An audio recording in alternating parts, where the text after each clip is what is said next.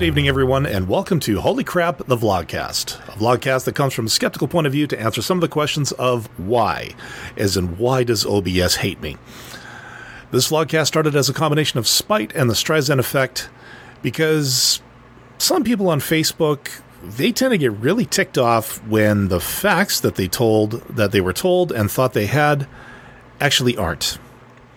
And part of this is to follow through with the old adage sometimes the journey is more important than the destination. As you figured out, figured it out, Shujin is not here tonight, so you're stuck with me. Um, I'm known as Dallin all over the place, and I'm your main host for the evening. And let's just uh, reintroduce the panel here. Um, top of the bingo card from the state that should have its own gateway arch other than that other place. Uh, good evening, Joey. Shujin, that's my line. Oh God. All right, and then coming from the place. not here, man. Oh, no, he's- no. Look, look at the look. Uh, Look at the chat. He's there. yeah, he's there. I, I can't. Yeah, Uh, he, he's one leg down, but he is one leg down, so we, we got him a little bit. One lung down. Oh, his left lung. I, honestly, I thought that said left leg. Hi, I need to clean my glasses. Uh, anyways, and then from the place that makes Dagobah look like a resort swamp. Uh, good morning, Unrenowned Tech. There's not enough midichlorians in existence to clean up down here. Hmm. I'm almost thinking of uh, Warhammer 40k. I'm going to need more midichlorians for this heresy. Anyways, I'm going to need the big trebuchet. brother, Dude, Johnson and Johnson couldn't produce enough bleach to clean this area of the world. brother, get the trebuchet, the heavy trebuchet. to be fair, To be fair, on a To be fair. having absolutely no idea that this is where this conversation, uh, where any of the conversations for the show tonight were going to go. Um, I was bombarded by trebuchet, uh, by a trebuchet and a catapult uh, today. Granted, they were des- like desktop size, and they were firing marshmallows, but rather stale marshmallows too. oh, I boy. wouldn't. I wouldn't recommend eating them. Fair enough. Okay, so behind schedule as we are here, uh, as I said, actually I didn't say it because you're not gonna you're not gonna get this in post. I normally don't do a five minute freestyle because I can't ad lib to save my life. However, Shujin decided to supply me with something here, and after you hear it, you'll probably know why. So I'm not even going to pretend that I've got a five minutes thing on the clock here. I'm going to stumble on this, so bear with me. Anyways, I'll you're, watch. in the in, in the words of uh, Mr. Rogers, I'll watch the time. yeah. Anyways, your five minute freestyle starts now. Okay, so for those of us who grew up in the punk 70s and the hair metal 80s and the thrash 90s, headbanging would probably make you first think all about music, right? Yeah, not this time. There's a certain something that happens when we're online, and we've talked about it before. It's the anonymity of being behind the screen, the not being face to face with someone. The, and I quote, online nobody knows that you're a dog, unquote, condition that allows us to chime into a discussion with more ease, relatively speaking. And we know none of us was better at it than Heretic Woman. That confrontational bitch who would have who only knew how many tabs open on her web browser at a time and how many browsers open at a time and how many documents open in the background. I would love to have a PC that could pull that off. She was one of those people that straddled the lines between excellent debater, internet troll, and these are not my words, folks, royal cunt.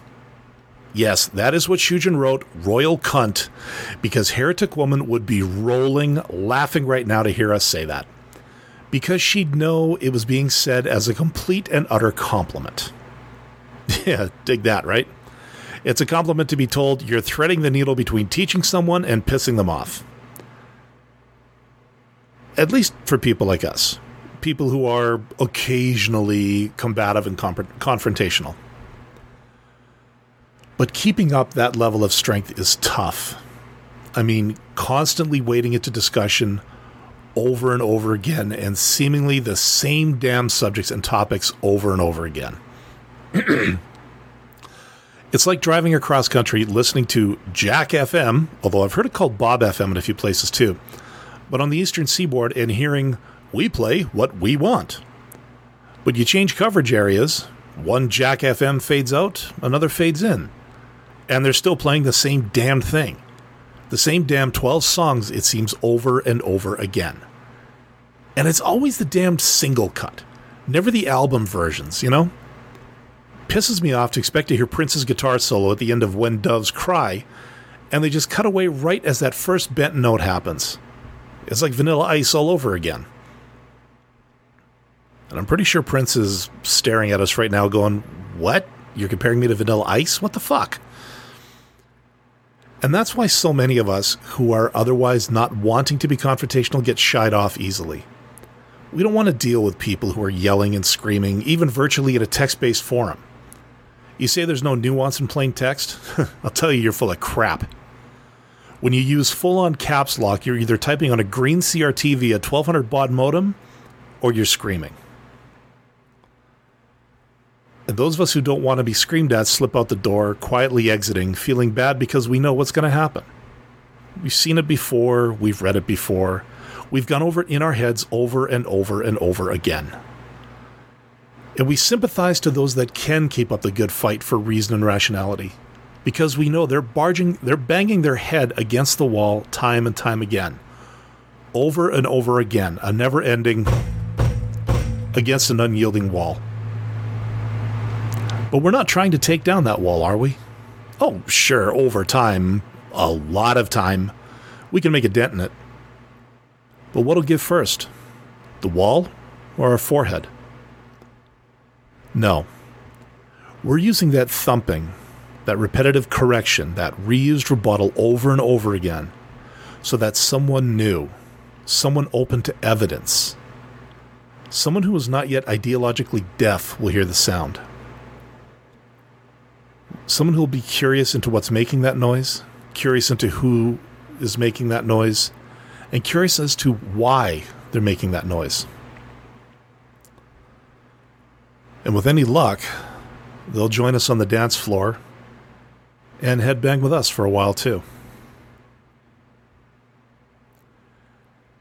This is episode 281 on the docket, Your Honor. Do your civic duty. And I really do wish Heretic Woman was here to talk about this because I know she'd have, well, for one thing, she'd have my back politically because we're, we're, talking about my country tonight. You know, Shujin always talks about how he hates talking about America, but so much bad shit happens there. Well, apparently now it's my turn, and, you know, first time using OBS, hosting a show, dealing with a live chat. Contagious. What's that? The bad shit is contagious. Yeah. You know, I'm beginning to think the Orange Man, um, he chose the wrong border to work on the wall. Y'all can keep that crazy for yourselves. But, anyways. That's just me. Um, okay, and always is to obey the format. Oh boy, oh boy. Uh, we've heard nothing about uh, Raif Badawi again. So, as of the recording of tonight's show, it has now been seven years, three months, 23 days since Raif Badawi was arrested for what amounts to thought crimes. Our hopes are hopes and thoughts are still with you and your family. And I guess, yeah, that hopes and thoughts are about all we've got right now. I won't say thoughts and prayers because we all know how effective that is. Just ask anybody who's ever dealt with a hurricane. Yeah. Yeah. Okay, so doing the civic duty. We've got an election coming up up here. As a matter of fact, it's it's happening this month. I've actually got my I got my voter's card in the mail. Um, I actually have to go do advanced polling because I think come election day I'm actually going to be out of out of the country. So, got to go do my thing. So for us this year, it's a three party race. Uh, we've got the incumbent Liberals, uh, headed up by Justin Trudeau. Say about him what you will. Uh, the Conservatives, I think that's what they're called now. Th- these guys change names more often than uh, Jefferson Starship did back in the day. I think they started off as Jefferson Airplane, but anyways. Uh, but they're headed up by uh, this baby faced individual by the name of Andrew Scheer. And then our last one we have is the NDP, or the the new Democratic Party, which is headed up by a gentleman by the name of Jagmeet Singh. And yes, he does wear a turban. And I'm sad to report that a lot of the like okay, I've been watching you guys a lot and I've been criticizing a lot. You know, because we've got the well, okay, you've got the Republicans, you've got Trump. And watching the Democrats eviscerate each other to try to come up with a leader. And then that leader that leader once they come out of this bloody and bruised at the head of what's going to be a fractured party is going to have to go up against the incumbent. And unfortunately, I'm seeing a lot of that same kind of rhetoric coming up here. Like uh, my Facebook feed is filled not with. There's a couple of platform promises like, um, oh, uh, Singh is going to cap uh, internet rates so that the big cable and internet companies can't overcharge us for, for service. Although I'm curious to see what his what the rate he wants it to be is going to be. But other than that, all I've heard is brownface and Andrew Scheer is Hitler. So yeah, it, it seems the, the crazy has indeed started to to migrate up here. Um, which is really sad because you know one of the biggest pushes these days on in both countries is to get people out to vote. You know, we've been we've been hearing about it. Uh, yeah, in the live chat, Stephanie says uh, Facebook and Twitter are empty vessels, all hot air and hyperbole. You're absolutely right. Um, it is, and and you're right. I, I, shouldn't be getting my news from from those two places because, well, not a whole lot of people do actually do go on there, and when they do, they're going after the fear reaction. Like they're, I imagine a lot of moderates, if you were to interview them, they'd be like, "Wait, what? You know, Trudeau did what?" Or, you know, Cortez said what? so is it just me? Uh, is that am I seeing just really nothing more than mudslinging these days, or are you guys seeing it too? That's basically what democratic politics have boiled down to. Yeah. Hmm. like listening to. Um, oh, sorry. For example, mm-hmm. our last election. Did you see a whole lot of? Uh, I don't know. Uh, commercials popping on about how the other candidate has all these redeeming qualities? Of course not. every every single one was mudslinging. It was putting the opposite candidate in the worst possible light. Yeah. You know, I've I've got nothing against having a, a charismatic leader. I mean, be, because that person is, you know, they're a combination. They're an ambassador, a spokesperson, but they also have to understand like you're being handed the keys to the country.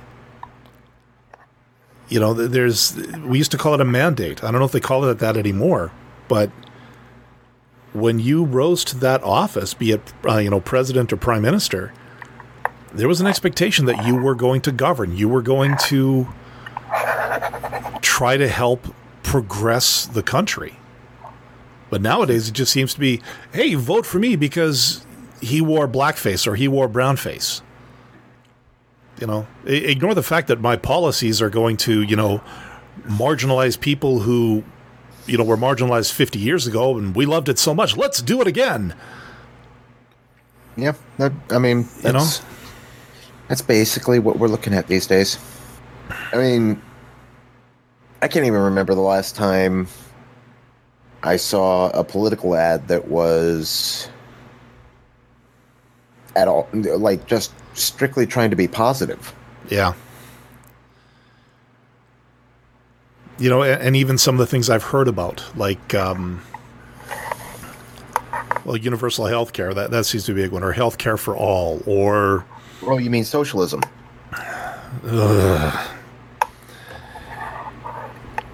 you know, I, I, I ask that, I, I think of this every time I look at this, you know, people who talk about, you know, that, oh, this is socialism or taxation is theft. Let me ask you something. Do you flush your toilet? Do you drive or ride or bike or walk on roads? Where do you think they come from?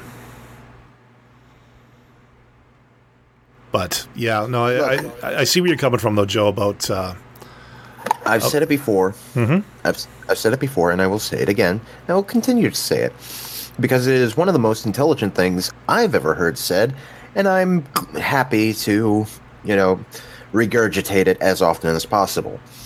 I do not have children. okay, I never. I most likely never will have children. But I still pay taxes for my local schools. Mhm. And do you know why? Because I don't want to live in a world full of idiots. Yeah, I agree. you you know, actually, the best part about um, like when I when I became a homeowner and actually had to worry about taxes like that, the tax form I got actually asked me, "What kind of school do you want your taxes to go to?" Like I could choose public school, or I could have chosen Catholic school. I'm pretty sure I don't need to tell you which one I, I chose. At least I hope not. Well,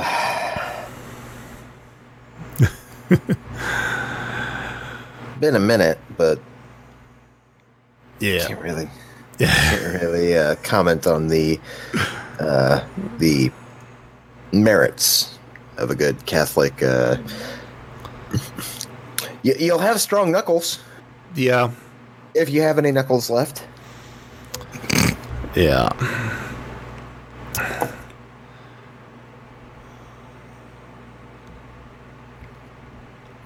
Yeah, uh, sorry, I'm just uh, catching up with the chat here. Felix is saying, talking about uh, mudslinging takes attention away from the candidate doing the screaming, but it comes down to making your opponent more evil than you could ever be. Um, well, one thing I have noticed too is, again, I've been watching a little bit about um, the the way Trump is apparently trolling the Democrats right now. Yeah, he has to. He, he, he insinuated and did a hashtag to uh, try to get Mitt Romney impeached. Just like, dude, you, you you don't impeach a senator or a m- member of anything other than a president. Yeah, Presidents get impeached, yeah, and he doesn't even know that much.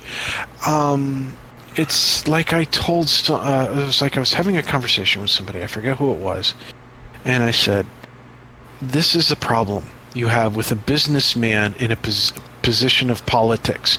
A businessman knows how to do business, and what something in business might be walking a fine line or entering a gray area in politics." many of those gray areas in business are very fine lines, very easy to cross over, and you have to pay more attention to them. Mm-hmm. Trump s- and people like him see politics as a business, which is why he is failing at, at politics. Yeah. And, you know, uh, there was some opinion piece, opinion article that said if Trump's going down, he's going to try to take as many people with him. And all I could think to myself was, well, shit, I hope he takes all his supporters with him because they all need to fucking go with him. Excuse my language. Uh, I, I think we, I I think the freestyle kind of killed whatever illusion of safe for work that we had.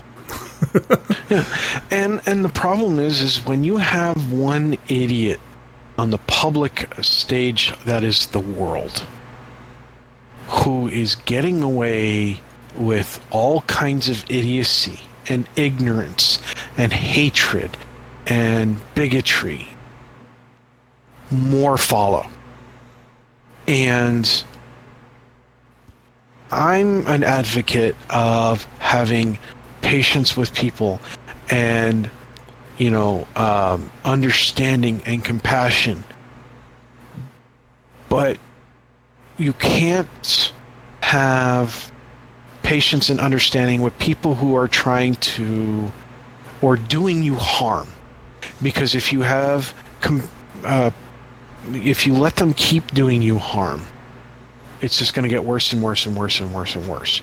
You have to have a point where you go, look, yes, I have patience, understanding, compassion, uh, f- freedom of speech, and all this other stuff, and but what you're doing is harming other people. There is a line that has to be drawn, and it's here, and you're crossing it. You're gone. Yeah, and that was something I noticed, especially on the on the campaign trail. Um, originally, like in the 2016 election, is that he was more of a he was a showman. You know, and you know, Stephanie pointed out he he did he has failed at business, but um, him and Gene Simmons has something in common. They will try anything to make a buck. They might not succeed, but they'll keep trying until they get something that you know the, they, that they could profit off of. You know what I mean? Trump has done. You know, he's tried universities. He's tried steaks. Uh, doesn't he have a suit company too, I don't. or a clothing line or something? But you know, he's he's had all that. He's had hotels and all that stuff. So he's tried a lot of things. He's failed a lot of things. Well, before before we get too far off our mark here, Yeah, yeah. we we honestly could spend the next two hours talking about the various candidates for the upcoming elections in whatever country uh, happens to be holding them here shortly. hmm But that's not what we're trying to do here. No, what we are trying to do is Because, well, want to talk about well- people wanting to vo- or trying to get people to vote. well, the problem that I see quite often is that what what's the most common thing you see, especially out of younger uh, voters these days? What are some of the things that you guys hear most often? On my side, um, at least what I've been hearing, of course, I'm an old fart, but education is a big thing, uh, particularly having to pay for it, like student loans, um, jobs, health care, um, and actually just being able to live, like, you know, Well- gra- graduating from school, or, you know, if you're lucky enough to make it through college, you know what's waiting for you at the other at the other end of it. The thing that gets me, and this is the one thing that I hear repeated over and over and over again. Why should I vote? Why should I bother? God, I hate hearing My that. my one vote isn't going to change anything.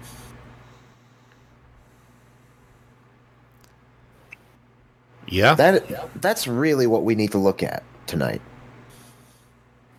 Yeah, that bothers this- the hell out of me when I hear that. I mean, I can understand the reasons why somebody would think, oh well, why does my vote matter? Why why should I vote? Well, I mean, what's the point? And I get it. I I get it when you feel like you're the only voice speaking out with what you're trying to put as your message in a crowded room that you know nobody can hear your voice over. Yeah, well, I, I agree. And But people forget so easily that they might be the quiet voice in the room. But ha- having gone, like, I spend one night a week going to a game store to play board games with friends. Mm-hmm. And very quickly, all, you know, there might be one loud voice in there, but if everybody's talking in quiet tones, it gets real loud because those quiet voices all add up. And people forget that. But I think too, one of the other big issues that, that I'm seeing is so a, person is asking, why should I vote? When the politicians should also be asking, what do I have to do to earn your vote? And I think that is that's being lost on people uh, on politicians these days. You know, I, I don't hear I, I don't hear a lot of you know the sure it's lip service you know like we are the party for the people actually i think kim jong-un said that uh, but, but I, I think that's what a, a lot of it is that the politicians are actually out of touch Well, with that's- everything that's going on. And because they're so caught up in you know d- dare i say it they're, they're so caught up in things like lock her up orange man bad build the wall brown face uh, they're coming for our gerbs. You, everybody is so tied up in buzzwords and catchphrases that not a single politician i've seen yet on either side of the border is actually going out and saying what what do you need? What what will it take from me so that I can rest assured that I have your vote? What is going to get you out of your house and to a polling station? What what what do I have to well okay wh- what do I have to promise? But ideally what do I need to do? And I think that is lost on people these days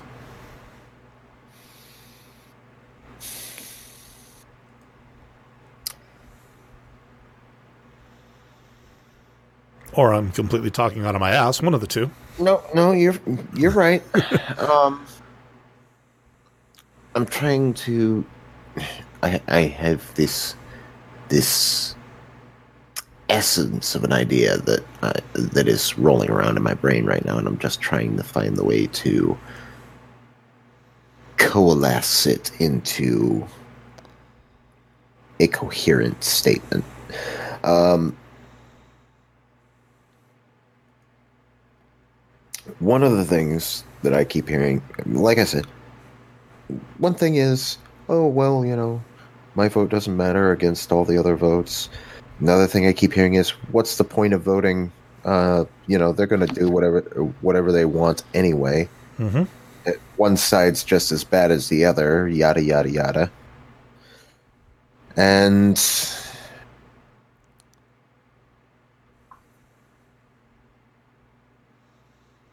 you know, I think Winston Churchill put it best. Mm-hmm. Indeed. I, I don't do a very good West, Winston Churchill. I'm not quite drunk enough. And I don't smoke enough cigars. But indeed, it has been said that democracy is the worst form of government. Except all those other forms that have been tried from time to time. Yeah. And, and that kind of goes to what I've said before about certain, you know, socioeconomic or political models. they all look good on paper, they all sound good until you factor in the human condition. then it all goes to shit. Well, that's because there's humans. Well, exactly. Involved. No, exactly. No, it's the fallibility of of, of our species. this is why I welcome our robot overlords. And you know, I, I say that, and people think I'm joking, but uh, you know, I'm not one of the people who are afraid of AI or anything like that, or singularity and all that crap. Um, we humans are ruled by our emotions, and I'm not saying that we have to become like Vulcans, but we need to learn to control our our outbursts as it were because even when we're 60 70 80 90 whatever amount of years old you want to consider yourself an adult at you know it, it it doesn't matter we're still ruled by our emotions and we have things that could destroy this planet multiple times over we are still children as a species we are a danger to everything alive on this planet. Yeah. We can't even agree on limiting, properly limiting the access to weapons that can only kill on a small scale for people who should not, who are clearly should not have access to them. People who are, have, you know, they have gone to see professionals, and these professionals have said on their files, these people are not right in the head. There is clearly something wrong. They are a danger to others. They are a danger to themselves, and yet they can still get guns. Well, and that's because of the Constitution. At, at least yeah, that but the no- Constitution never took into account that which they did not truly know back. No, exactly. You're right. But unfortunately, you've got those people who, you know, they are letter of the law, letter of the Constitution. And if mental illness is not part of it, then it's not in the scope of whether or not a person should get a gun. You know, it, it doesn't say, you know, um, you, you have the right to bear arms unless you're diagnosed mentally ill. You know, Remember, this is also coming from a time where not too long before, you know, young women were being burned at the stake just for speaking in tongues. So I hear you. Yeah, yeah, exactly. Yeah, no, I, I, I totally hear you on that one. Um, but and that's the other thing too, is I, I want to say that the younger generations are also waking up though, and and no, I don't mean they're good. Yes, there are some that are getting woke, but that's not what I'm talking about. I'm talking about people who actually do use the internet to learn. You know to, to to think a little more critically. Like yeah on here we poo-poo a lot of people you know particularly of the religious bend who you know still don't think clearly. But i'd like to think that collectively knowledge like intelligence is rising I, I think people are thinking a little more critically these days and that politicians need to clue into this. Because like, you, hear about you know um, what was one? Uh, I, I read somewhere that joe biden he was going to introduce a, a basically a gun law that if a magazine held more than so many bullets that weapon would be illegal and it actually would have outlawed every single handgun that wasn't a revolver or or a bolt action. It's you're right tech in that we are ruled by our emotions. But i think we also need to be and i, I think we're, we're more able and maybe more willing these days. Okay we make the outburst but then if you step back and take a breath and go man i really shouldn't have said that because now it feels like i just well it, it proves the fact that you talked out of your ass but at the same time, you should think a little bit before you speak. I guess is what I'm getting at. And Or take a moment, not necessarily think before speaking, but allow the emotions. If you're riled up, all right, if you read something or you hear something come out of somebody's mouth, uh, say something that comes out of their mouth, that get your emotions all riled up. And I'm guilty of this. I know I'm guilty of having a snap emotional response. But rather than even worrying about taking the time to think about it, just taking the time to calm the F down. Yeah. And I know that despite my age, that no matter how old I get, it's something I will always have to. It's something that, you know, I may not have the time to do because of the response being immediate, being necessary. Yeah. And, and that's the other thing But too. I have to keep, but I have to keep trying. Yeah, and and that's the other thing too And- is that information travels so fast these days. You know, a response is expected, and Oh, yeah. more people are just You more like, have you have two seconds of airtime that are dead, yeah, and people lose interest. yeah, and it, it- these days it's more say something than say the right thing or say. It's not say something proper. It's just say something. You know, and y- what is it? Uh, the New York Times recently. I mean, they they have they've posted stories, and then less than a day later, they actually have to retract or correct what they've done because they completely screwed it up. You know, ba- back in the days of traditional print media, that was if if you're that kind of so-called journalist that you know completely screws up something like that, you're not working for the New York Times any longer.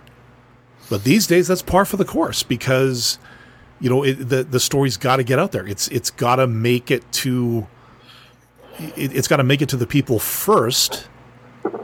Who cares if it's right? We can always, you know, as Shujin always tells me, just fix it in post.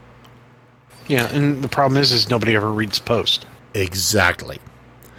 So because the retract because the article that made page one had the retraction issued on page seven. yep, And, and who gets to page seven if they lose interest by page two? Yeah, and what happens is that now you've got all these uh, people who believe the original page one story, even though it could have been an out and out lie. But that's what they go off of because, well, who has time to read page seven? And, and they should have got it right the first time. In that, they're right. They should have, but they didn't. Now, whether that's because it was, you know, say something versus say something right, or you've got an editor who's maybe got a bit of an agenda. I don't know. But you know, and this is what um, you know our, our other one of our other panelists, Joseph, always talks about is people just not thinking critically enough. I'd like to think we're getting better. I'm hoping we're getting better, but I don't know. Why should I vote? You, if you're looking for a reason to vote, well, I can't. I can't really speak for, say, the Canadian elections or any other democracy for that matter, simply because I don't have the numbers mm-hmm. available to me right this moment. Yeah. But if you're an American and you are asking yourself, why should I vote? Give me one good reason why I should vote. Right off the Because top of it's my your voice. Right off the top of my head, I can give you 2.9 million reasons. 2.9 million.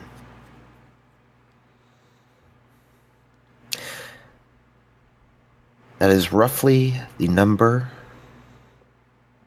of men and women killed, wounded, or missing in action over the course of military service throughout United States history.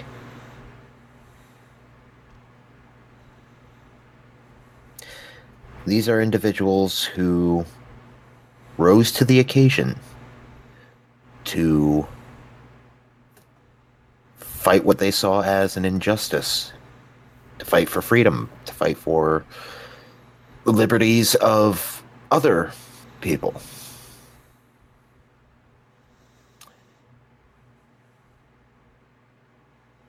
And not only that, but consider the fact that when you vote, you're voting in not just the president, but the representatives, the senators, whoever. It's Congress that decides whether or not we go to war. Hmm. But I think the other big problem, and I mean, I, I'm not knocking the voting. I mean, I've, ever since I moved to this province, I have not missed an election, either municipal, provincial, or federal. And that's going on uh, 26 years since I've been out here. So, you know, it's it's it's a civic duty. It's it's what's expected as one of your responsibilities as a citizen of your country. As authoritarian as that might sound, it's not.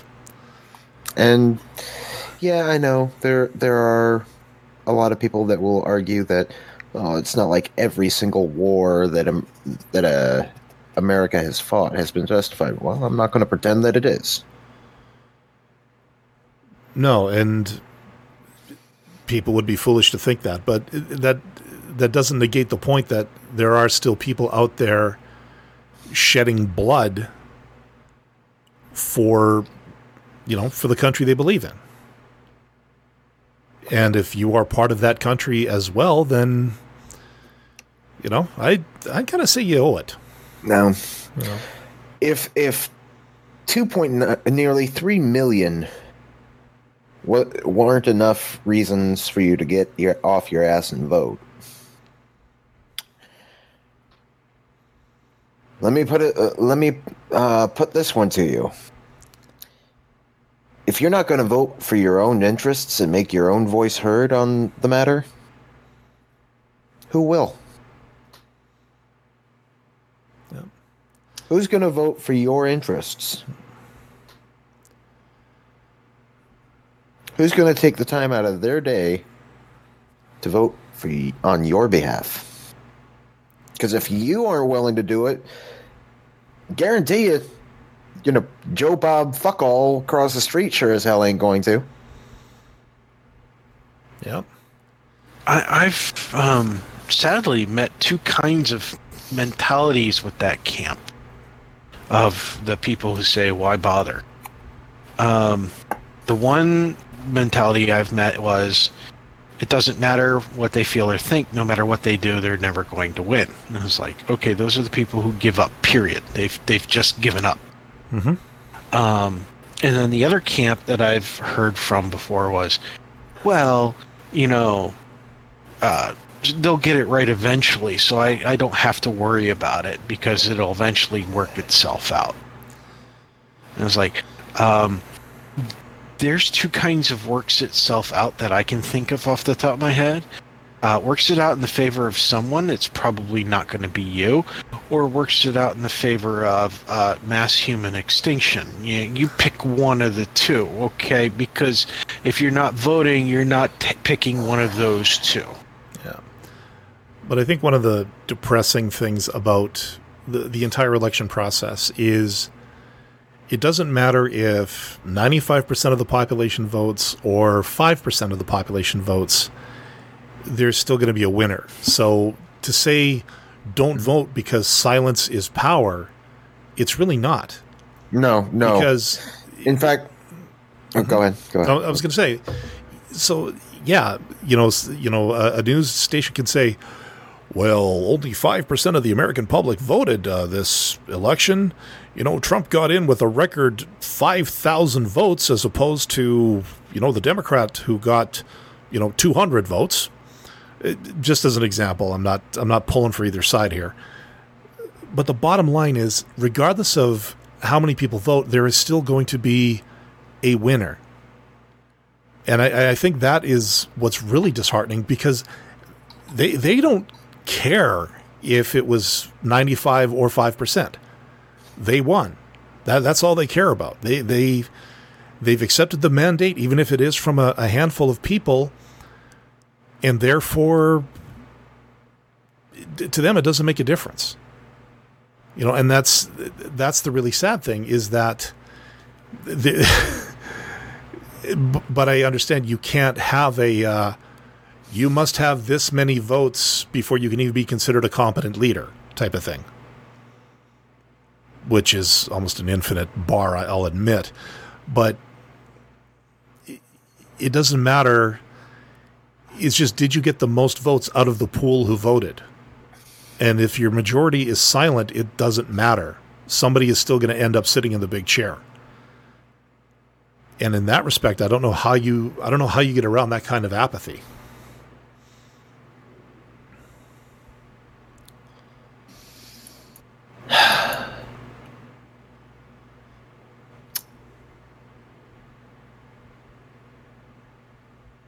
Vote. See, the thing that I,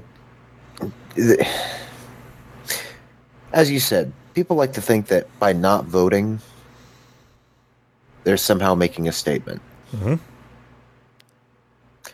However, there is something that you must keep in mind.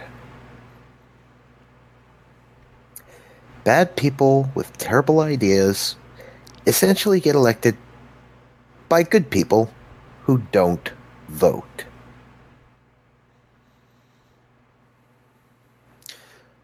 Refusing to vote is not speaking out. Mm-hmm. Refusing to vote is not rebellion. Refusing to vote is nothing short of surrender.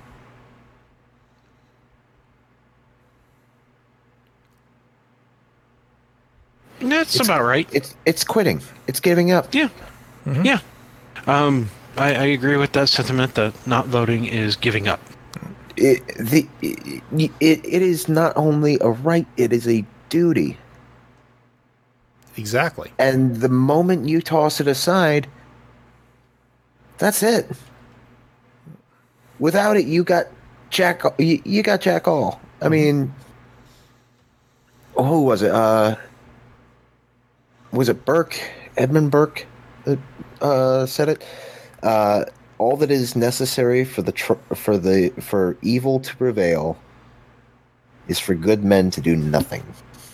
Yep. Yeah, and and this is exactly where I will I can vehemently disagree with George Carlin right now because there was there's the old saying if you don't vote don't bitch. Well, yeah, I mean uh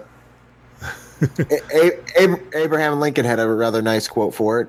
Uh, elections belong to the people. It's their decision.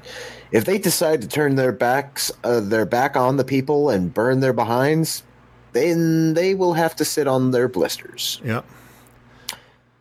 If you want to complain of about the status quo and the way things are going, you best damn well vote. Otherwise, you got nothing to complain about. Mm.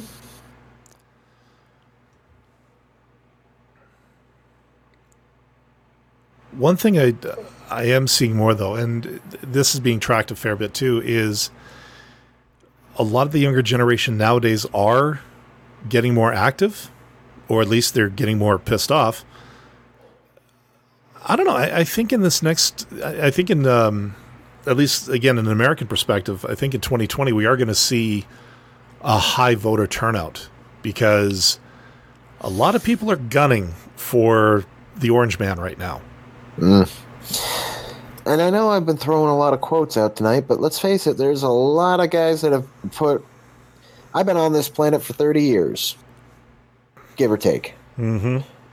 And uh, there's a good number of folk, most of which are dead, that have spent a much longer clip of time here than I have. So, forgive me if I'm kind of picking their brains a bit. But you know, hey, there's nothing wrong with that. Um, but you know, I've so, something to keep in mind. Oliver Cromwell. Mm-hmm. When he won his office, One vote.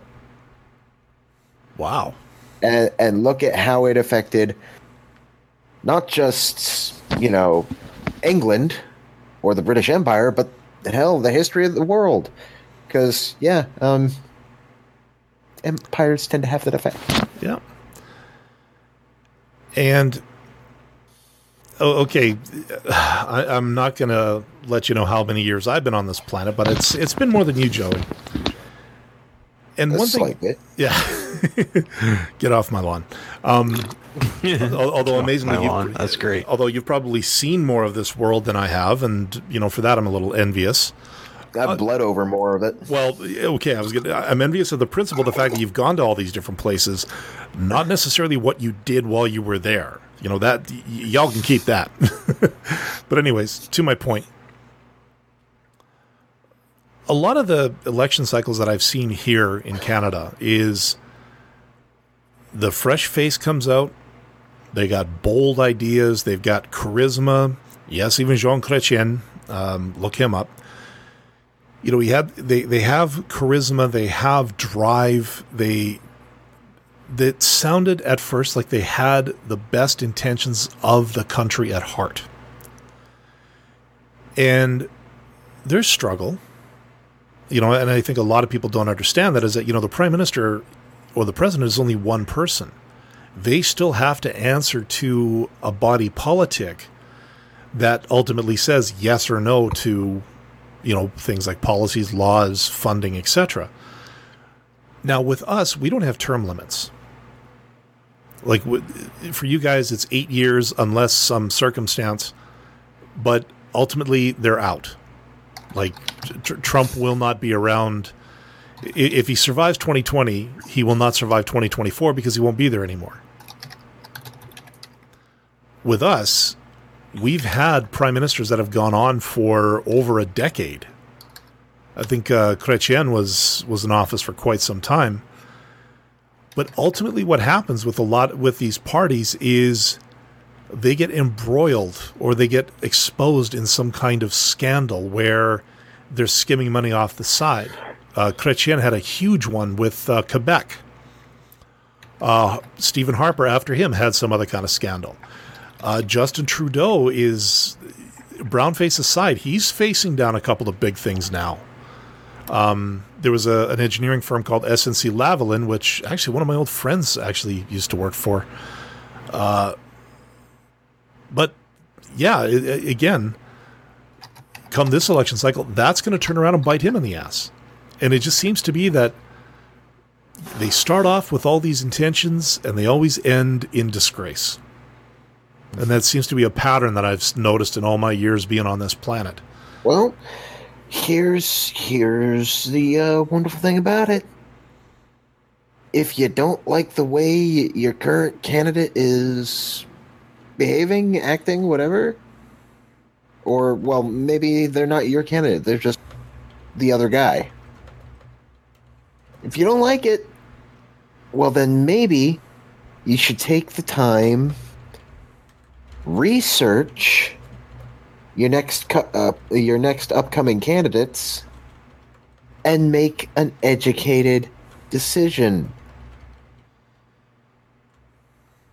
rather than just you know grasping on to the next uh, witty little Rush Limbaugh soundbite or whatever. And this is where the media has failed us because, again, and I remember, the the media is not look I, I know this is npr aside Mhm.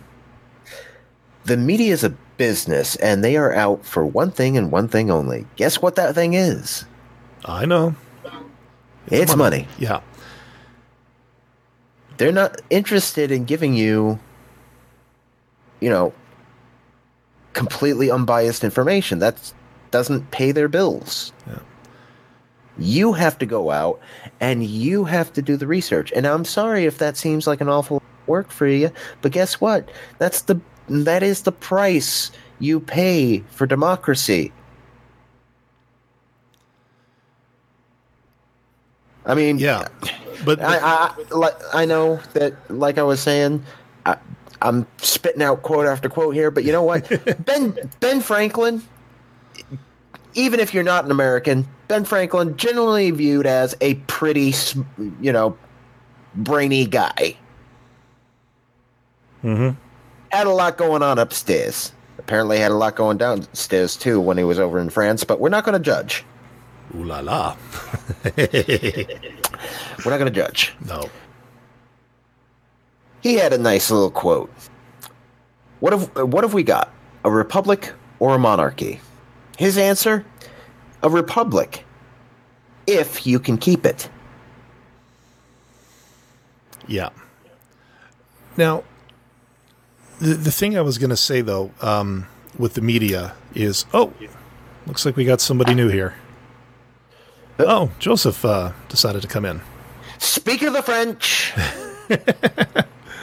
Beep, beep. Nobody Beep, expects the beep. French. Actually, I'm pretty sure everybody expects the French when it when it gets brought up. Yeah. Now, watch this. Uh, okay. Yeah, we're good here, and there. Look at that! I learned how to do something. Oh, you're hosting the show today. Yeah, Shujin's off sick, so it kind of fell to me. And, What was your uh, first clue? Oh, come on. I, I always come up with the witty remarks here, here ever so often. You know me. You know- All hail our new overlord. Hey, you know what? I think I'm a wit, but I'm only half right. Anyways, I um, thought all hail our robots overlords was my line. yeah. Anyways, for those of you um, just watching, of course, from across the pond uh, and over into France, our fellow, our international panelist Joseph has arrived. Good morning. Good morning, sir. Yeah, so today we're talking about uh, voting, uh, largely because we've got a federal election coming up in Canada here. And of course, the specter of 2020 is looming in the US of A. Um, what I was going to say, Joe, about um, the media is. And okay, let, us talk quotes. I'm going for one a little more pop culture here. This is from uh, uh, Cobra Commander and GI Joe, the animated Oh, series. Yeah, Oh goodness. no, I'm not going to do the voice. Okay, I, I won't. I, I won't subject Why you to that not? because I was watching a really bad Transformers thing today, and the, they just they killed Starscream. Anyways, people love television. It's their friend. they believe everything it tells them about the sports, the weather, or GI Joe. Now, but but to my point is that, Yo, Joe. or you know, or um, what's his name? Um, or porn. uh, Killian from The Running Man. People love television. They wean their kids on it. So, if if a TV station only runs attack ads or their news only talks about you know Orange Man bad or brown face or uh, the latest gaffe on the part of you know this candidate or that candidate, or the fact that you know Cory Booker, the only thing he's known for is jumping on tables, and maybe that is all he's known for. I don't know because I haven't really seen much. But my point is, even though media is a business, it's a shame that they also don't realize the kind of responsibility that they should have because people don't typically think critically or they're too hmm. Disinclined to do the research that you're talking about even though it's right there but you know convenience that's The, that's the, the, news thing stations, the news stations used to have a level of, um, what's the word for it? Uh, journalistic integrity yeah, integrity. That's the word I was looking for. Thank you. yeah They used to have a level of integrity that even if you disagreed with the news, you knew that most of it was factual, even if you didn't like it. And of course, there were parts where they'd inject their opinions and their thoughts. And it was mostly obvious that these are the thoughts, these are the feelings. Now you have companies like Fox and such that were being taken to court for making statements on the air uh, that were factually incorrect, and then the Fox lawyers going, "Well, you see, we're actually an entertainment network, so the, the the show that we made those quote the the, the statements that the plaintiff says are were are factually incorrect were for entertainment purposes only." Yeah, but And did you see the disclaimers? News, a, a news channel. Yeah. You don't if you're if you're going to do entertainment purposes only, you don't do it during the frickin' news. Mm-hmm. Unfortunately, that's how they get out of those lawsuits. And people are like, no, they don't. And I was like, um, first off, yeah, you can pull them up. Uh, you can do uh, Google search, Fox News, court cases. Um, what do they call it? Slander or libel? Uh, which one is it when it's on libel? Okay, libel. Um, entertainment plug or whatever they call it, and.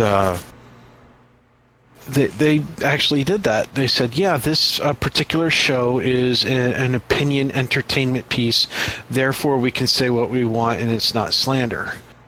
Um, I'm paraphrasing, mind you, but legalese is a mouthful and paraphrasing and dumbing it, uh, not dumbing it down, but um, making it plain it. language. Yeah. Making it. Re- remember, lawyers basically writ, wrote a language that only lawyers understand. Yeah, there's a great, uh, another great quote from a book I just finished reading. But uh, basically, when a this one scientist is talking to the main character, and the character says, "Hey, look, just break it down for me, Barney style." You know, which is you know, assume you're talking to somebody who's not as smart as you. Oh, I know which book you're talking about. Oh, do you? Ah, it's a science fiction book, Yes. isn't it? Yep. uh, Um, this one's fourth in a series that I just uh, finished. is it the Mars talk- series? Is it where he's dealing with an artificial intelligence made by an alien species? Oh, you mean the beer can who's an asshole? Yeah, the, whose name rhymes with Stippy. That would be Skippy the Magnificent. Yes, Expeditionary Force. Who Craig made Alanson. his own cult. Yes. it's fan freaking fantastic. Dude. Yeah, I just finished book frick- four, and um, I'm waiting to get book I five. finished. Oh God, it's great. It's worth it. It's so worth it. Well, have you? Um, do, do you read them or listen to them? I did both. Okay, because I got to say, the narrator, that R.C. Bray guy. Sorry for going off track here, but that guy there, he is the kind of voice actor I would love to be. He's freaking fantastic. I know, right? Put it in the show notes. I'm I will. interested. I will. Um, But the the thing is, is you know, um, like like we're saying, you know, the, the the news channels used to have integrity, and you look around, and they don't. That's because, um, well, they don't really get m- too much of a say anymore.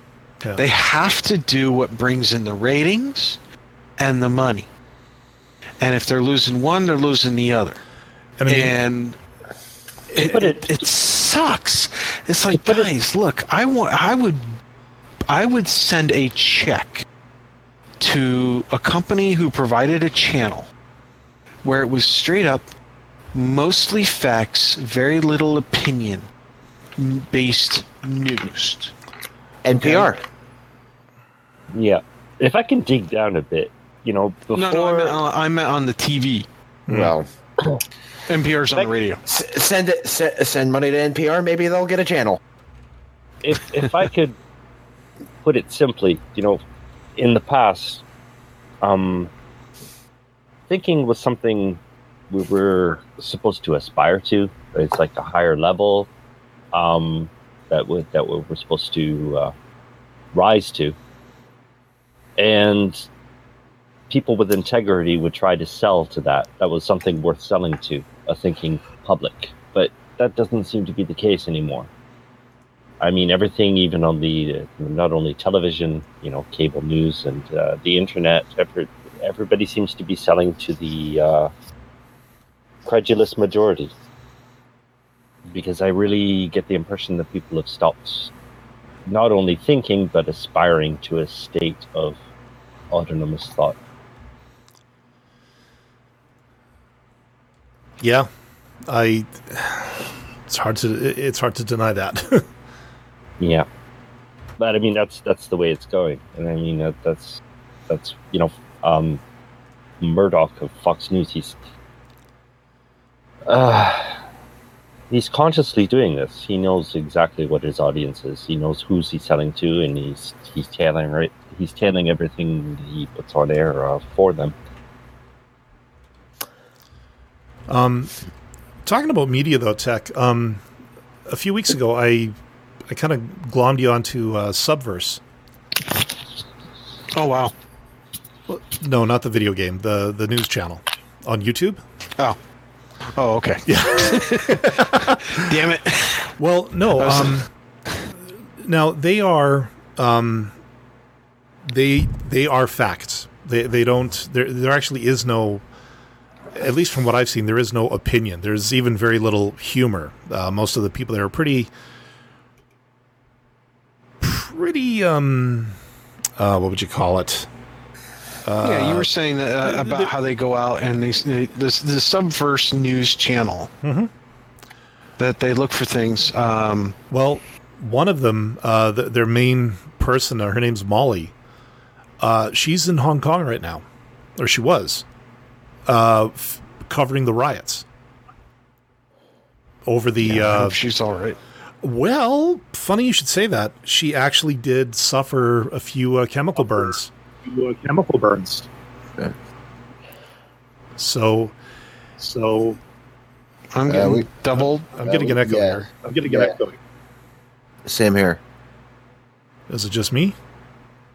Oh, there we go. It's gone now. That was weird. Yeah, but no, as I was saying, um, yeah, she suffered uh, a few chemical burns um, on the part of the police. Um, like even though the the press is allowed to film there, um, Yeah, They- and the you press should were see getting the ge- the, the press were getting in, hurt. yeah, you should see the gear that they have to wear. Like they're in like body armor, masks, like gas masks, everything. Well, that's because before all that was because uh, before um, they were still out there doing the thing, Mhm. and they were getting pepper sprayed, and they were getting tear gas. They were getting hit and beat up, even though they were clearly identified as members of the press. Mhm. They were still getting targeted by the police yeah, and they weren't supposed to be. Yeah. And see, that's something that you want to look out for is when you have a government that is going after the news, you've got a problem. Well, the moment Trump started going after the press, that was you could see the problem rearing its ugly head. Yeah, and yet it just got worse and worse and worse and worse. And it's if we look at where we're at right now with the presidency here in the united states this is not uh, he's not mentally stable. He doesn't know what he's doing. Um, there have been too many things that have been allowed to happen that should have never been allowed the second that he tried to do them and I it's it's a little too late in my opinion to recover from what he's done to tarnish us in the eyes of the world as a nation. Uh, To to come back from this is going to take a long time, a very long time. But yeah, well, again, And the problem is going to be is that any presidents we have after him are going to be cleaning up his mess continuously. Well, yeah, and if we get a if we get a, another Republican in office, they're just going to blame the Democrats not working with Trump causing the problem. forgive forgive me for trying to steer us away from specific candidates again. Because, like I said, we could do a whole show on that. Yes, we could. And we could do quite a few shows on that. But one more, uh, there is one more fallacy that I want to address, and that is the idea that not just the whole "my vote doesn't matter" and all that stuff, but rather the well, what's one vote going to do?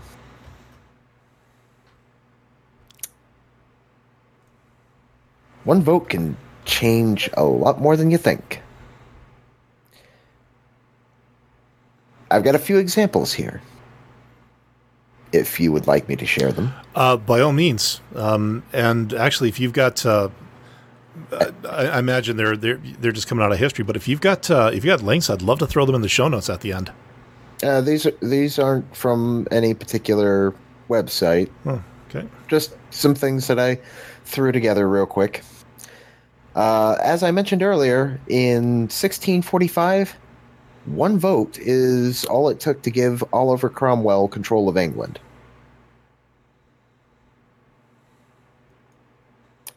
1640, 1649, one vote brought down the axe over uh, King Charles the First.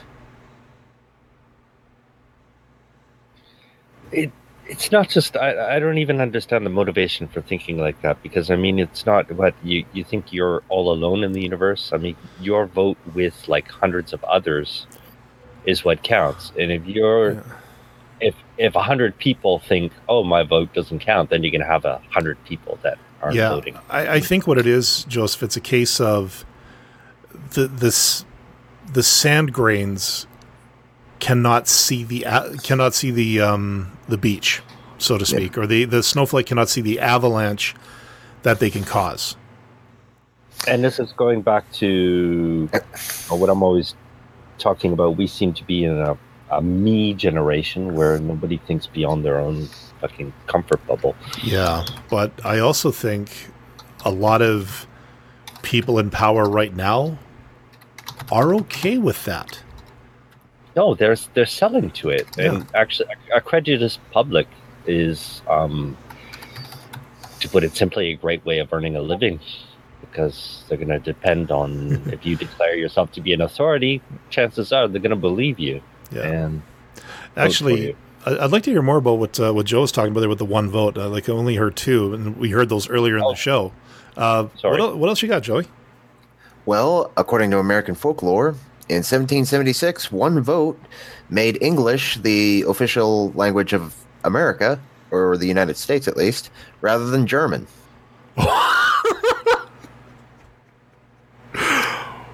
wunderbar. Talk, yeah, talk about skinning your teeth on that one. Holy shit!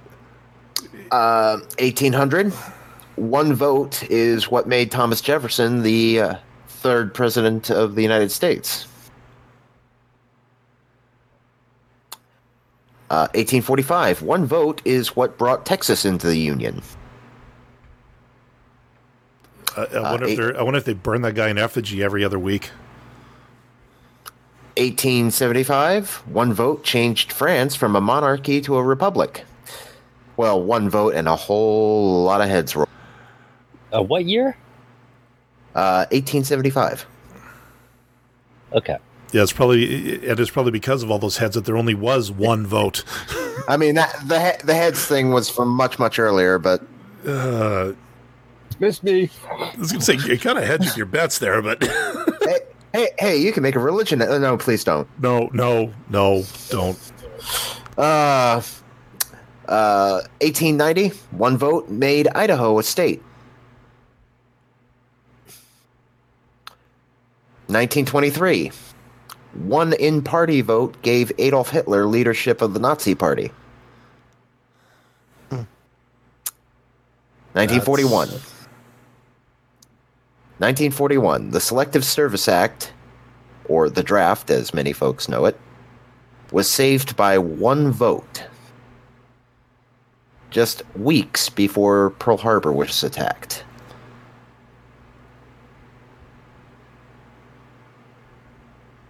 Wow, Yeah. that is. Joe, You'd be surprised what one vote can do.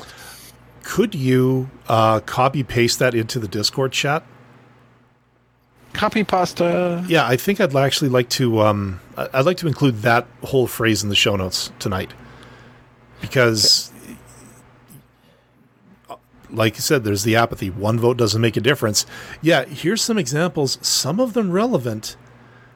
That is going to contradict that. I think that's that's something worth definitely communicating. Oh, and Shuchin added one too. I thought he was going to bed. One vote prevents WW or sorry World War III Soviet Union nuclear strike when radar operator ignored a radar malfunction. I, I remember hearing about that one. Yes, and also where uh, three of the personnel on a nuclear armed uh, uh, nuclear armed submarine, two of the three wanted to f- launch, and one didn't, and they needed all three keys to do it. Keep that in mind. Yeah, it's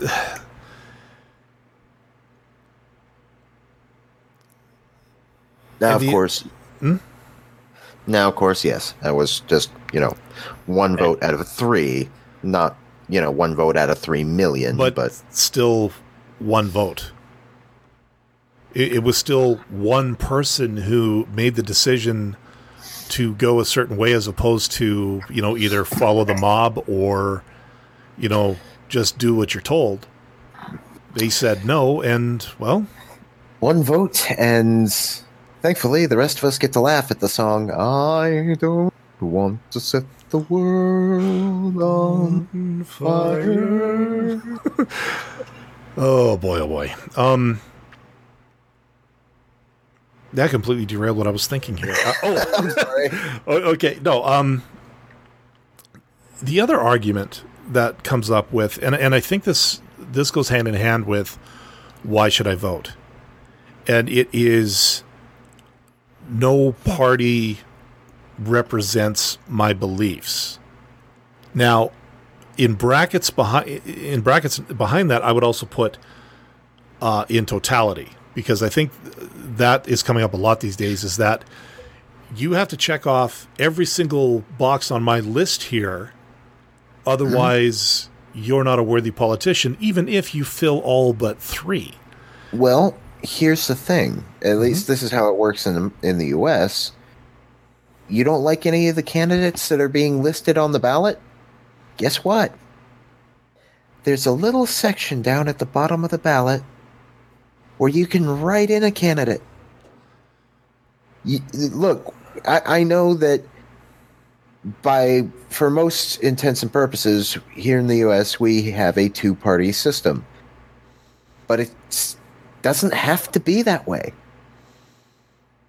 Mhm. And I guess what?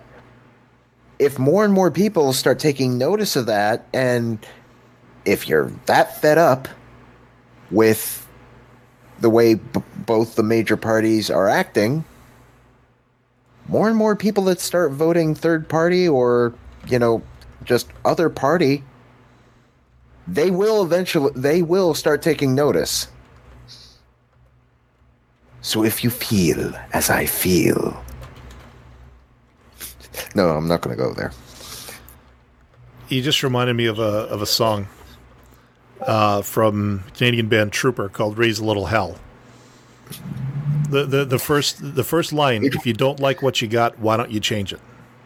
It was I that blew up the old Bailey. if you see what I see, if you feel as I feel, then I invite you. No. Good Copyright infringement. Moving on. Uh, no, you know what? Uh, free fair use. You, you transformed it. You used it for satire because that was a eh, passable. uh, You know what? You did Hugo Weaving better than I ever could. So I ain't gonna say much.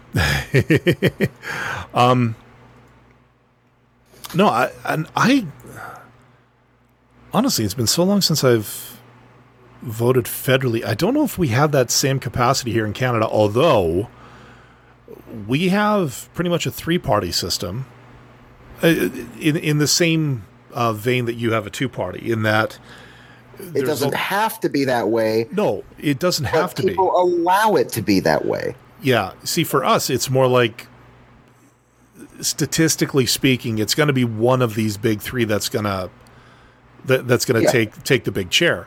Um, but I mean, we've had oh boy, uh, oh I wish Heretic Woman was here because she could help me rattle some of these off. But we're talking the Moose Party, the Beaver Party, the Marijuana Party. I think we actually did have a Communist Party for a while. Um, the Beer Party. Um, I can't remember if we had the Cthulhu party yet. Maybe not. That's that might be a little bit too highbrow for for some people. But the bottom line is that these people, the, these representatives, could actually get themselves onto a, a federal ballot. And you know, in, in in a complete King Ralph moment, we could have you know Jimmy Joe Bob of the half ton pickup truck dude from you know butt crack northern Manitoba. Enough talking about my hometown. Um, ascending to the office of you know member of legislative assembly or me- member of parliament. Like it, it's we do have that possibility, but I think with us, you actually have to be registered as a party member as. But you, if I if I get this right, you can actually just write in whoever. Yes. Huh. Because I've I've heard I've heard rumblings from some people that if uh, depending on who gets chosen as the as the leader of the DNC, some people might write in one of the other opponents as uh, on the ballot. But So, um,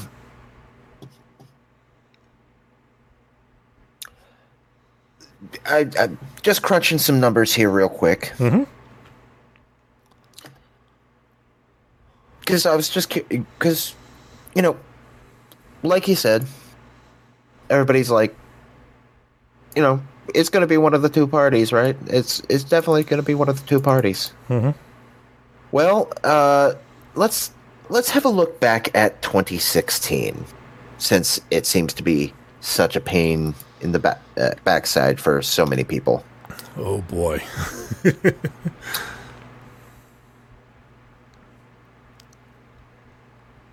There were, uh, according to the popular vote, there were roughly 129 million votes cast between Hillary Clinton and Donald Trump.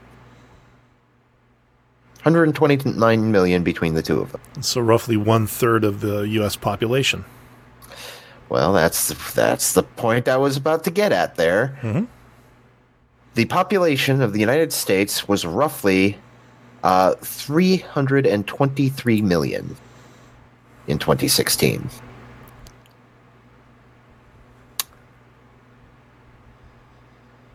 So, of 129 million votes cast, that's 194 million that well, and then let's face it, there's probably there's probably a good percentage of that that we're ch- so you know what? Let's just say out of that percentage, let's cut it in half. Let's cut it in half, and say that the rest were all children. That's 97 million votes. Now each candidate. Let's see. Uh, did I close that window? I hope I didn't. Oh, apparently I did. Um, let me see. History. Pop that back open. There it is. Clear my search history. Uh, one of the big kerfuffles that people make about it is that Hillary Clinton won the popular vote with roughly 66 million votes to Mhm. Donald Trump's 63 million votes. Yeah, 66 million, 63 million, 97 million unaccounted for.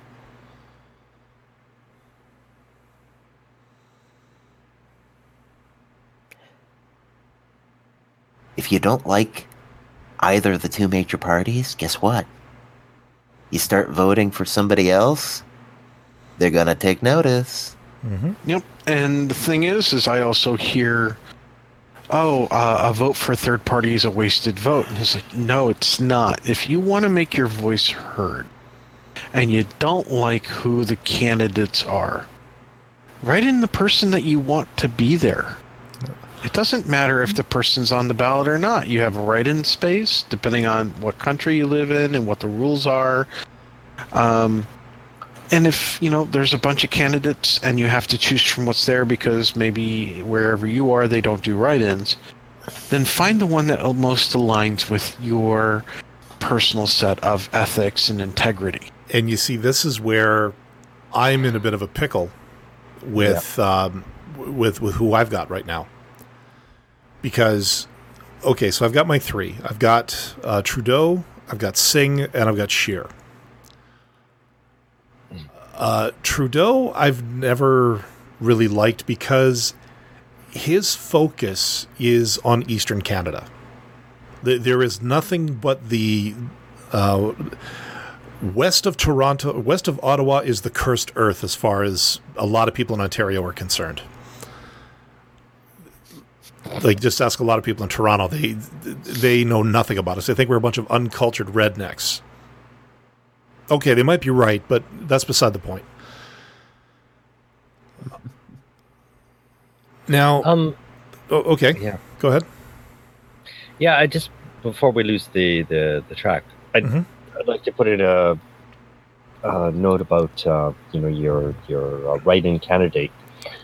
Um, before you do that, unfortunately, you you have to look at the entire picture. Um, you have to be able to predict also what the rest of the voting bloc is going to do, because if they're going to go for the um, one candidate or the other, um, your write-in vote could end up being like uh, an Elizabeth Warren in the uh, the 2016 election.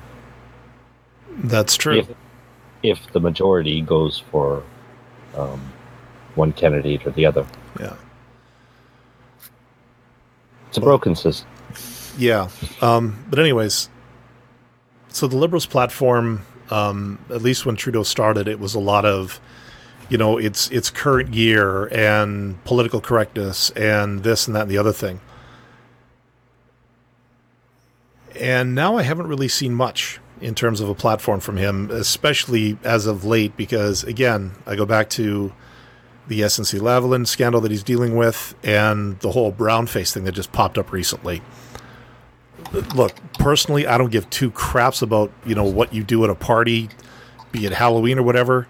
Um, but this is what people are screaming about. Now you've got um, Andrew Scheer, the conservative, and of course, the second you mention the word conservative, everybody winces because oh no, he's anti-LGBT. He's going to roll back this. He's going to make abortion illegal and blah blah blah blah blah. Um, I don't necessarily support uh, a mandate that has to deal with you know business tax cuts because they never seem to work. They, they never seem to really drum up the economy the way that people want. Um, and and Singh, one like you said, the, the one thing I've really seen come out recently is he wants to fight uh, our big telco companies. You know, like our cable and internet companies. He actually wants to cap how much they're allowed to charge which could be a good thing because you know we can't quite call internet an essential service yet it's getting there um, but the other thing about like with with trudeau he also has it recently just came up that a, his family has oil interests that rely on saudi imports for their fortune and if you know out west here, if we keep developing oil sands and we keep uh, we keep producing oil, that could hurt their bottom line. So that's where a lot of the whole dirty oil and Alberta's nothing but a bunch of polluters and all that BS comes up. And Singh, uh, he wants one of the things he had said was he wants to make sure that Canada is no longer a fossil fuel producing country by you know a certain amount of time you know which would basically kill the economy of the richest province that they have and the one that's responsible for most of the transfer payments or the equalization payments you know for the rest of the country so this is what i got to deal with you know from each party each representative has good and bad it's it's going to make it it makes it a tough choice. Although at least for the most part I know that I I kind of know the platforms of each of the parties right now. By the next election I don't know, we may be in the same boat as you guys where okay, just just how much of a douchebag is this person compared to that person?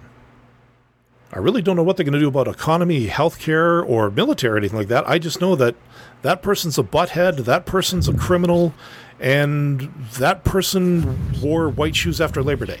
You know, it, it just seems. I don't know. Uh, I, I, I prefer to vote on platform. What what are you going to do for the country instead of like I, I, don't I don't care if you know if, if Elizabeth Warren wears a, a pantsuit that makes her butt look fat. Is she going to turn the economy around for you guys? no, to, to me, I think that's a legit question. yeah, it's a legit question. But. Yeah, but um, you know, I'd love to see an advertisement like what we talked about here with a grain of sand not being able to see the beach or the snowflake not being able to see the avalanche. That would be so cool if you could roll that into a commercial. You know, like, hi, I'm a, maybe not use snowflake because that, that could be a pejorative in some places, but you know, we all think of ourselves as, you know, this tiny grain of sand, yet we don't know, we, we don't realize how powerful that is when you have a bunch of grains of sand together. We form a beach, we form a desert, we form a rock slide or something like that. A country? That too. Like, That's exactly, uh, no, you know, that, you're absolutely right, Joseph. I, I, was just thinking in terms of you know something abstract, so yeah, that I, you can capture the artsy fartsy people. yeah, but I mean, you really it comes back to um, we have to somehow find a way of people. Uh, breaking out of their their their comfort bubble thinking. I mean, just to realize that um, you together you are a country. Yeah. Um, e pluribus. E pluribus unum, from many to one. Yeah, that has to come back. Yeah. Or what's the other? Um, I am Legion for We Are Many or, or something like that. I actually no strike that. Isn't there um Oh okay. I, I can't believe I'm saying this given, you know, the nature of this show. Isn't there a there's a Bible verse about that, like we are legion or something like that? Yeah, there was a conversation, it was Jesus' conversation. Oh, I forget the I knew this by heart before, but I forget the book. But um, the scary thing is, the only reason I remember it is because of Mass Effect. Because there's a character in there called Legion, and they actually use that Bible quote. We are uh, many, and you are you're you're speaking of the. Uh, uh, Somebody did go- Gospel of Gospel of Mark. Okay. Uh, the man from Gadara. Okay. I'm actually going to throw that in. Who's some painters to them? It is uh, Mark Mark five, uh, one through thirteen. Okay, I'm actually going to add that to the show notes because I, I think even though we we, we do kind of throw a lot of shade on religion on the show, which is kind of what we respo- kind of what we do. I think there might be some merit to that in this context because, well, like you said, we, we, one person is not an island. We are we are a nation, and you're not alone. And I, I think that has to be really driven home with a lot of people. Um. Okay, we're coming up on the top of the uh, hour here. The, the exact quote that you were looking for yeah. is from uh, Mark 5 9. Okay. Uh, this is quoting from, I believe, the uh, King James Version. I'll forgive you for that. or the new the new King James Version. Uh. and he asked him, What is thy name? He answered, My name is Legion, for we are many.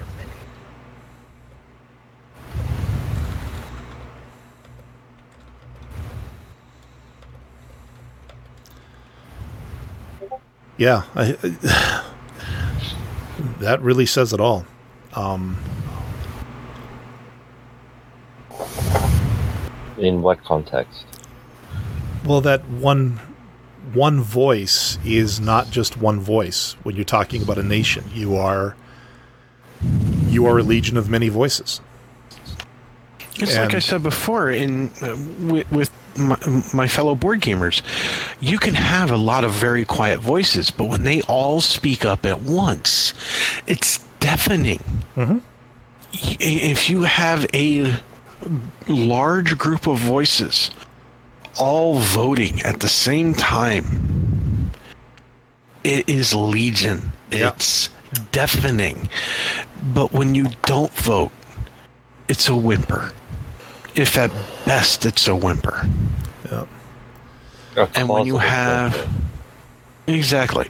And when you have more and more people not voting because they feel that their vote doesn't matter, then that legionist voice that would cry out and say, We choose this, we choose that, starts getting quieter.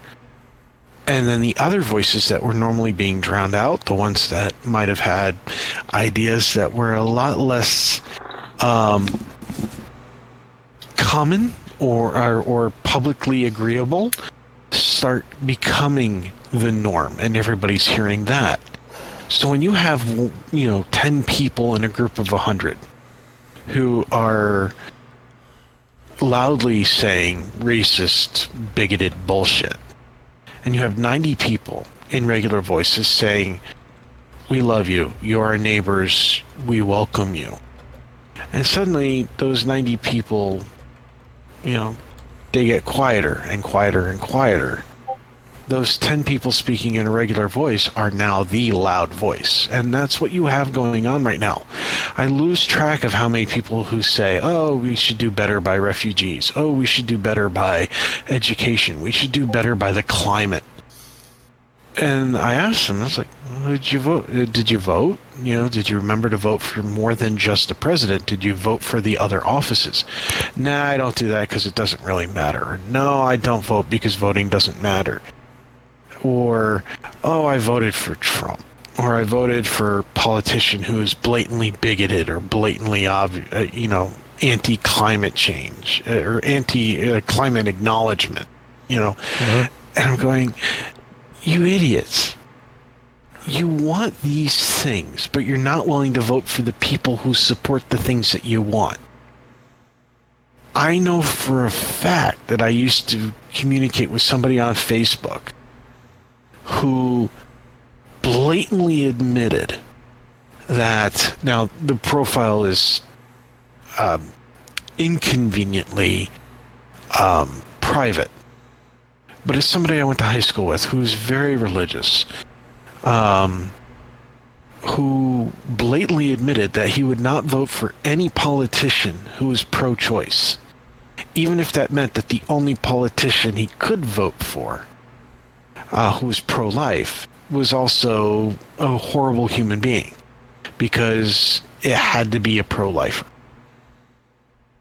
And I was like, so what you're saying is, is you who believe in the devil would do the devil's work, which he didn't like that, because in all honesty, you know, if the devil were to, if the devils were to truly exist and want hell on earth, the easiest thing he could do is put a whole bunch, you know, convince a whole bunch of bad people to be pro-life, but everything else is acceptable. To twist the Bible because the devil knows the Bible and make sure that all other people vote for those pro-life uh, leaders. And you know, boom, there you go. You've got total control over the government of the people. Yeah. So if, but I don't believe in the devil. I don't believe in that shit. Humans can have their own devilish or godly natures. People can act angelic or demonic, but uh, to have a real devil or a real god, I don't believe in that crap. And and likewise, when I look at politicians who say one thing and do another, I can't believe in them either. But people can change. You can have a politician who goes, "Look, um, in my t- early teenage years, I went and I got drunk and I did something stupid. I went to a Halloween party and I went with blackface, or I went to a Halloween party and I went with whiteface because there was that I forget who it was got white, you know, did white paint to make themselves look white. Yeah. Uh, you know, uh, granted, it's not as much of a negative due to history, but it's still whatever. Um, and how far do we take this crap too? By the way, you know, what, a, a white person wearing a Barack Obama mask is that the same as blackface? You know, come on. Uh, there are Uh. people who would who would connect those dots, though, Tech. That's the thing. Yeah, yeah, and that's the thing. We have some um, somebody who did something stupid in college can grow out of that if you give them time and a chance. And I think we should be allowed that time and a chance to grow and become better, especially, uh, um, you know, when these things are coming to light. Some people don't realize that the dumb thing that they did was something dumb at the time that they did it. Um, for example, Weird Al Yankovic. He did a song. He does a lot of parodies. And there was one song in particular that came out that was, um, and I'll have to, I'll I'll have to, uh, I'll have to put it in the show notes. Um, I'm trying to remember the name of the song, but it had to do with punctuation and, and using your words properly. Oh yeah, Uh, word crimes. yeah. That's that was Word it. crime, that's the one. Yeah, word crimes. Um, when he came out with word crimes, I thought it was great. And then he said a word. Um, the word was spastic. Mm-hmm. Now, in the way that he used it and everything else, I originally thought it was funny. I did not realize, despite the my origins of uh, my ex- or, sorry my experiences growing up, not origins. I'm not Superman. Um, my despite my experiences growing up and being around certain types of people in certain environments and such, which I'm not going into any details in. Um, those are extremely private.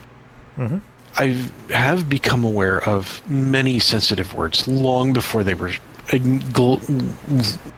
acknowledged as much as they are today of being highly offensive.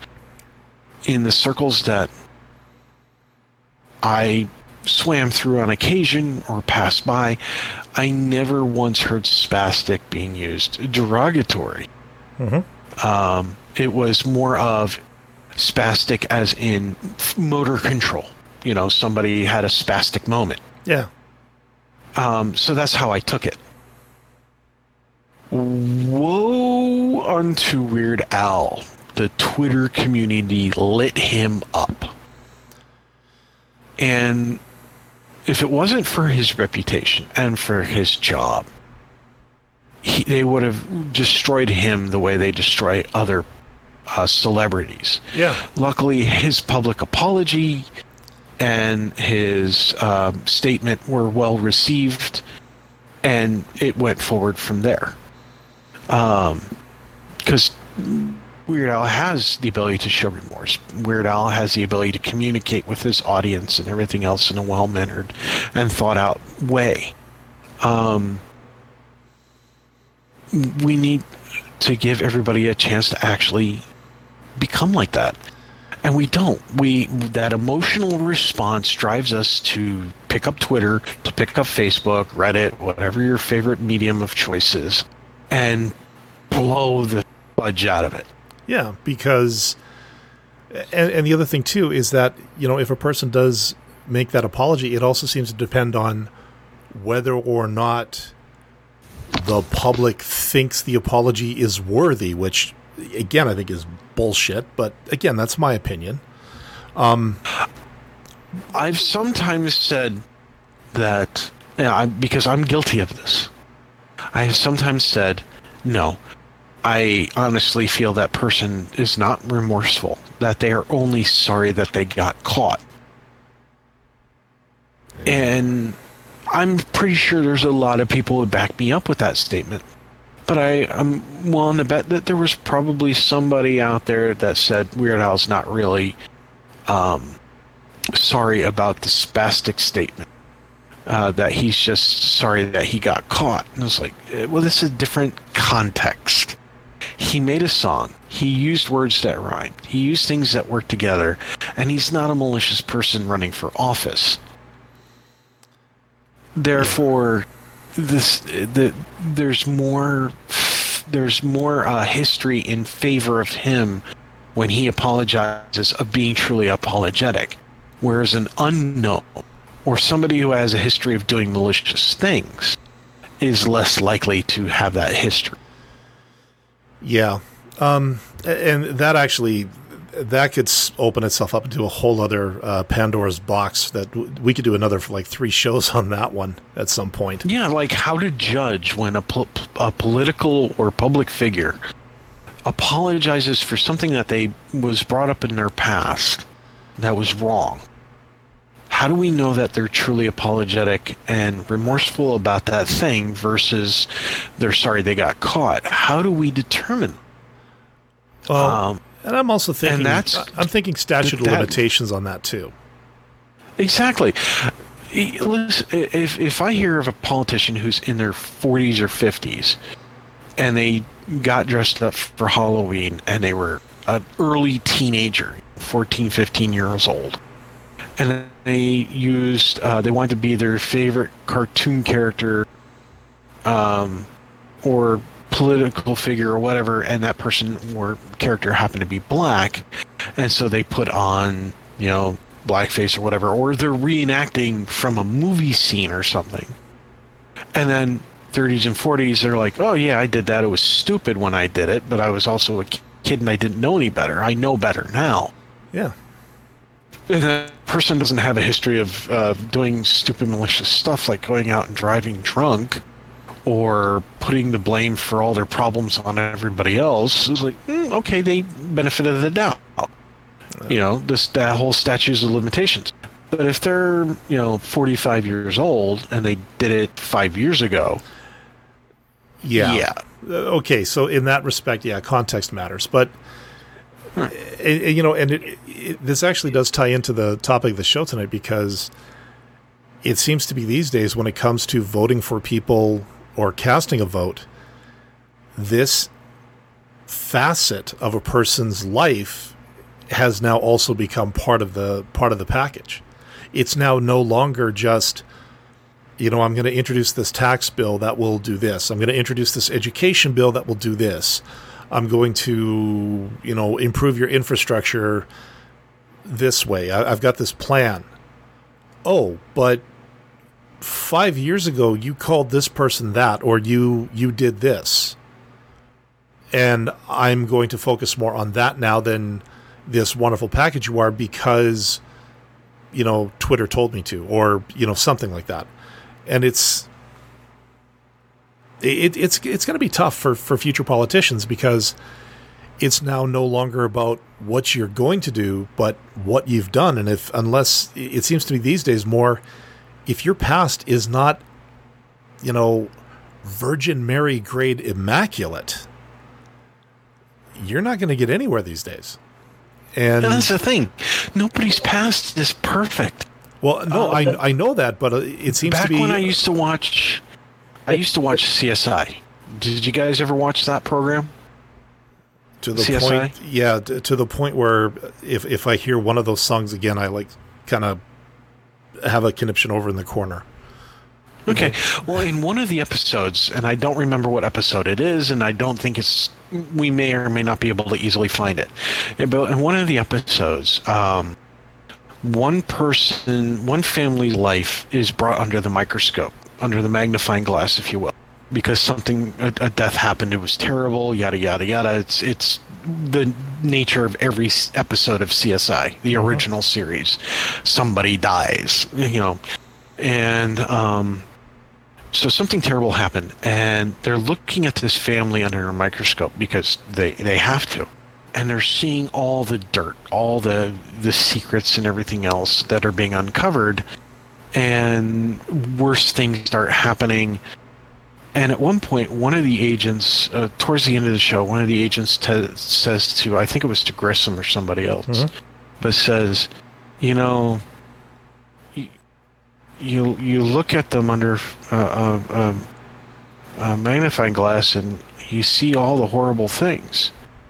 And it was either Grissom or one of the other people in charge and said, well, what person could you do that with and not have that happen? Yeah. or that could happen to any that would happen to anybody you do that to that's what it was that, that would happen to anybody that you do that to and that's the truth everybody has something going on in their life that regardless of whether it's truly atrocious by societal standard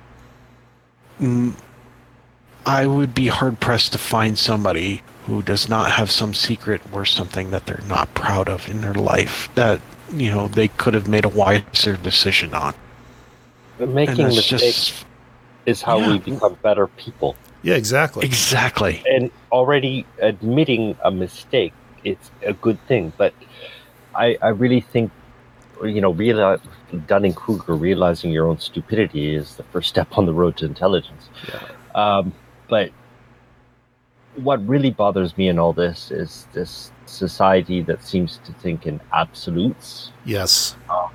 black and white, um, the concept of perfection, as if nobody has ever made a mistake.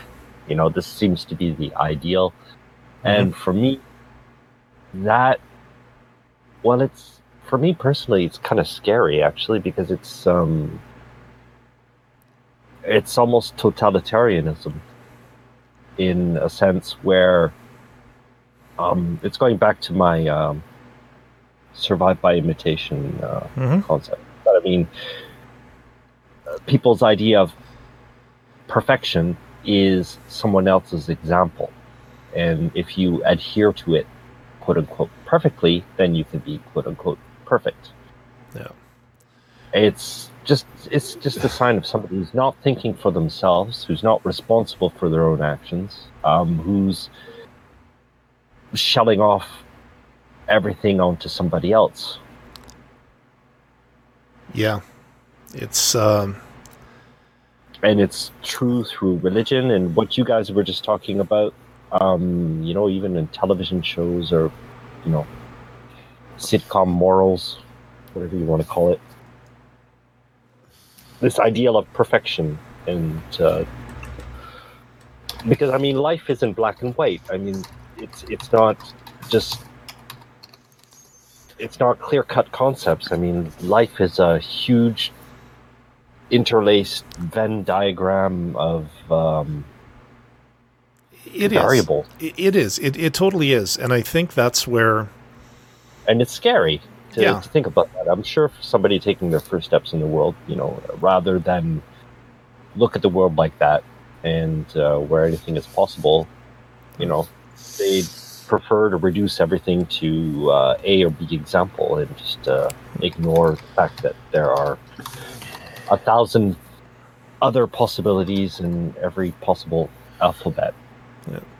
you know, and when we get into again, we we start looking at voting and stuff. I would love to, like, I, I'm definitely not looking for the divine candidate because they will never exist. But what I would like to see is somebody who is enthusiastic, who realizes that you know what, today I may not be the perfect person for the job but I'm damn sure going to try to aspire to it. And I'm going to make sure that, you know, come re-election, that I earn your vote. You know, I'd love to see politicians like that. And the fact that you guys have write-in ballots, uh, Stephanie was talking earlier, apparently in the UK, if you do a write-in, the ballot is considered spoiled and not counted. Which sounds like a real dick move to me. But now that's UK. US, um, I'm assuming that if you get enough people voting, writing in a particular person, that person is going to win. Well, you, you need lot- uh, you need an awful lot of people writing in one particular person. I I understand The- that, the, but the thing that you run into is that each state gets to choose who they put on their ballot, and but again, as I was trying to, uh, what was it? A few years back, it was uh, Stephen Colbert who made the joke of the uh, of running for president, Mm-hmm. And uh, he ended up dropping it because his own home state of uh, South Carolina wouldn't put him on their ballot. They didn't. They they refused to put him on their ballot. Now here's the thing: he could have kept going, and you know, could have just said, "Hey, folks, just you got a write-in option." That's all I'm saying. Oh, that's uh, that is interesting. Uh, I, I wish we had that up here. Um, you know what? But I But think yeah, the but he realized how uh, you know I, I think he realized the effect uh, that would have that he if he had kept that up and uh, asked people to do the the well, the the effect that he was going for was to people aware that hey, guess what? It doesn't have to be a two-party system. Our forefathers didn't want us to have a two party system. They warned us about it, and look what the hell happened anyway. Yeah. Well, I could just hope uh, we're we're we're starting to run here a little bit. Uh, we're over the two hour mark, so I thought figured we just wrap this up. Um, I think that's all. This is just a, you know what we're going through today is a result of uh, a dumbing down of the population that began back in Out, out of curiosity, um, for example, the U.S. has the popular vote, but ultimately it goes to the Electoral College. For France and Canada, do you use direct popular vote, or do you have something similar to the Electoral College that we have here in the U.S.? I think, well, f at least for me, it's a representative government. Like I, when I go to vote, I will not be voting directly for the leaders of the political parties. I'll be voting for somebody in my riding. Uh, Okay. And if they win, they get the seat at the uh, in in um, Parliament. And and then they vote on, say, prime minister or whatever. Uh, no. Um, whichever party gets the most seats, Uh-huh. uh, and this has actually happened, even if the leader, who is the candidate for prime minister, even if they lose in their own riding, if the party wins overall, they still get the big job.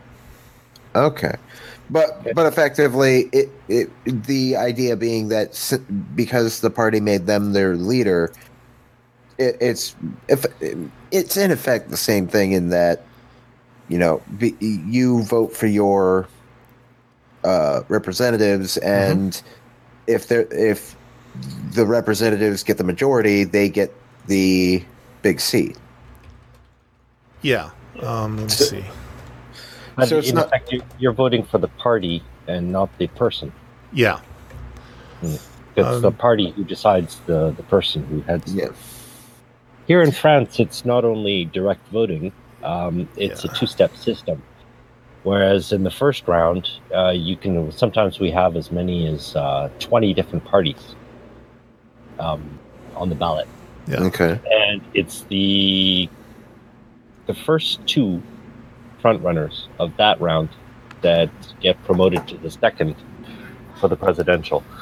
Okay. Yeah. See, what we have here, uh, we call it, it's our electoral system is what they call first past the post. So the candidate with the most votes in a riding wins a seat in the House of Commons and represents that riding as its member of parliament or MP.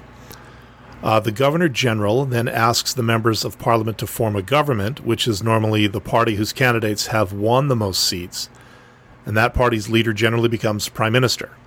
Uh, an absolute majority of the electorate is not needed and is rarely achieved. So, as a result, the power is held by by either of two parties for most of Canada's history, uh, although not recently, because I've I've borne witness, I think, to two elections where